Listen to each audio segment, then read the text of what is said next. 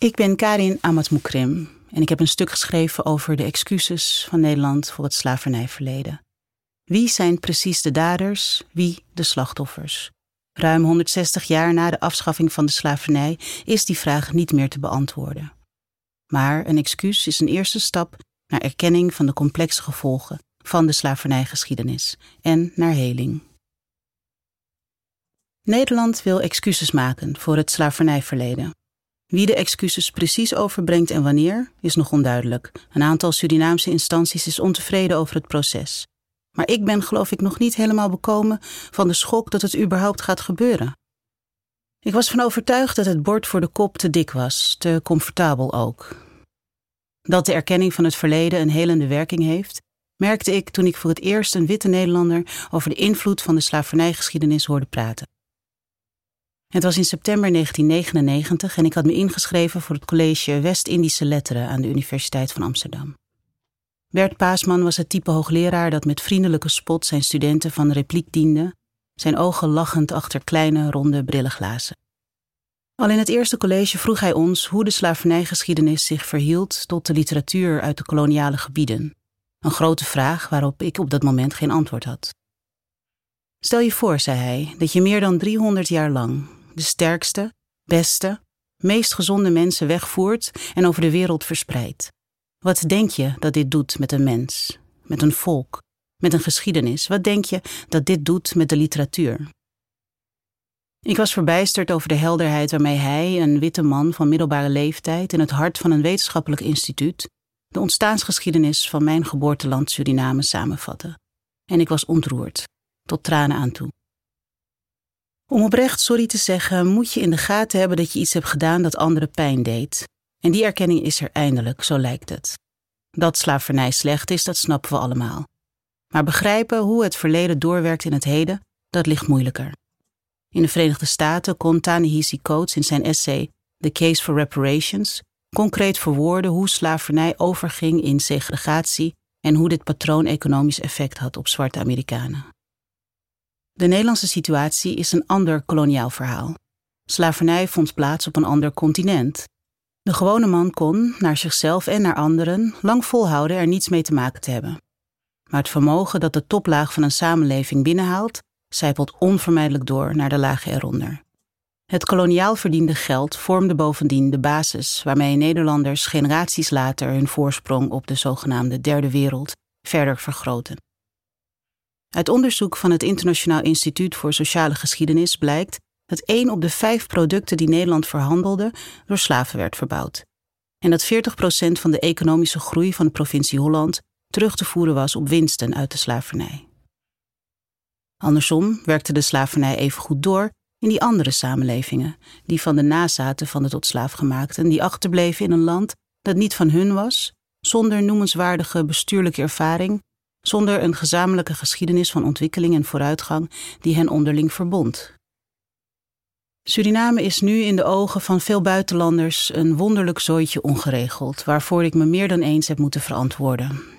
Ze kunnen het gewoon niet, verzuchtte een aangetrouwde oom eens, nadat hij over het zoveelste politieke schandaal in mijn geboorteland had gelezen. Ik dacht aan Anil Ramdas, die in 1990 schreef: Geen taal, geen droom verbindt de Surinamers. Het was toen 15 jaar na de onafhankelijkheid van Suriname en in die 15 jaar was alles misgegaan wat kon misgaan. De royale afkoopsom waarmee Nederland de oude kolonie lossneed, 3,5 miljard gulden aan ontwikkelingsgeld, was verloren gegaan in inefficiënte projecten, verdwenen in de zakken van handige ambtenaren en op ontelbare andere manieren verdampt. In de jaren na 1975 pleegde militairen een staatsgreep en bij de decembermoorden van 1982 werd de intellectuele voorhoede van het land vermoord door een militair regime dat zichzelf revolutionair noemde. Kort daarna leidde een binnenlandse oorlog tot gruwelijke moordpartijen, waarbij kinderen en zwangere vrouwen niet werden gespaard. Hoe kon dit in hemelsnaam zo ver komen? Omdat dit volk in eerste instantie kunstmatig bij elkaar is gebracht, zonder gezamenlijk doel, zonder gezamenlijke intuïtie. Als iets de doorwerking van het koloniale verleden en specifieker het slavernijverleden toont, dan is het wel het gebrek aan verbinding. De transatlantische slavenhandel heeft historische lijnen rigoureus verbroken, waarmee mensen in contact staan met hun oorsprong en met hun identiteit voor de duur van 386 jaar. De verlichting, om maar even een ander toekomstbepalend hoofdstuk in de geschiedenis te noemen, duurde ruwweg een eeuw en heeft ontegenzeggelijk invloed op onze huidige tijd en blik op de wereld. De hoogtijdagen van de verlichting lagen rond 1700, ver voor de afschaffing van de slavernij. Maar nooit heb ik iemand horen zeggen: Begin je nou weer over Descartes? Dat is toch veel te lang geleden? De eeuwen tot de afschaffing van de slavernij in Suriname in 1873 klinken en voelen daarentegen voor veel mensen wel als een periode die te ver van ons verwijderd is om van invloed te zijn op het nu. Nederland ronselde vanaf 1870 duizenden contractarbeiders om de plek van de slaafgemaakten op de plantages in te nemen. Deze Hindoestanen, Javanen en Chinezen brachten hun eigen gebruiken, taal en cultuur met zich mee. Een eeuw later, we schrijven 1975, vertrokken de Nederlanders uit Suriname en lieten een jonge, in etnisch opzicht volkomen verwarde natie achter, met een grote zak geld en de beste wensen. Ook een deel van Surinames intellectuele voorhoede vertrok noordwaarts. Het was een brain drain, die tot de dag van vandaag voortduurt, met grote economische gevolgen. Weer werden de Surinamers, dit keer min of meer uit eigen beweging, uit elkaar gespeeld. Het Nederlandse tekort aan zorg- en onderwijspersoneel heeft nog steeds een aanzuigende werking op verplegers en leraren in Suriname, die de taal spreken en vaak in bezit zijn van diploma's die ook in Nederland geldig zijn. Als leerkracht verdien je in Suriname omgerekend zo'n 150 euro per maand. Een verpleegkundige heeft er een gemiddeld maandsalaris van 280 euro. De salarissen in Nederland zijn daar een veelvoud van. Het gevolg is dat veel mensen wegstromen naar het rijke Westen, waardoor kostbare kennis aan het land zelf verloren gaat.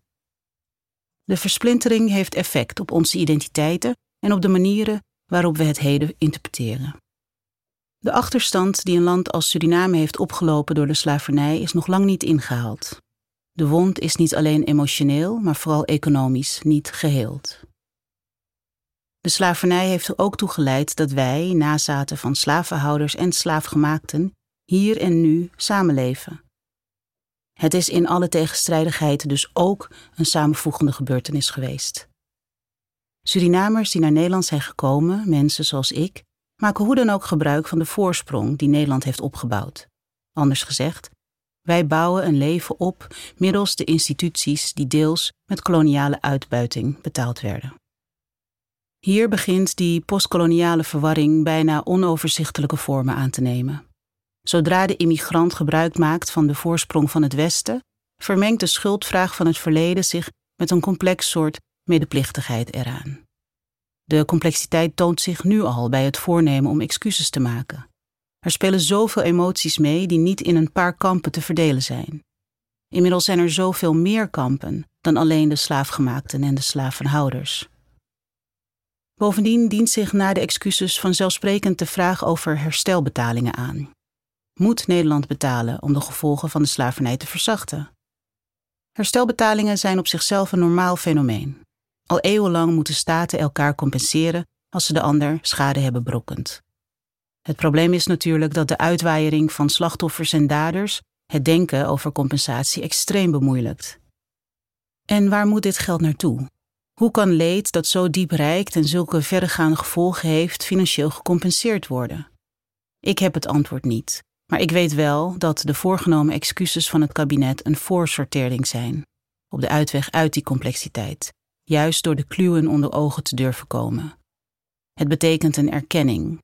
Degenen die mochten opgroeien in een wereld die is gebouwd op de winst uit slavernij, worden geraakt door degenen die geboren zijn in een geschiedenis van de slavernij. Het argument dat tegenstanders van de excuses zo vaak uiten, namelijk dat het al zo lang geleden is, heeft in dit licht absoluut waarde.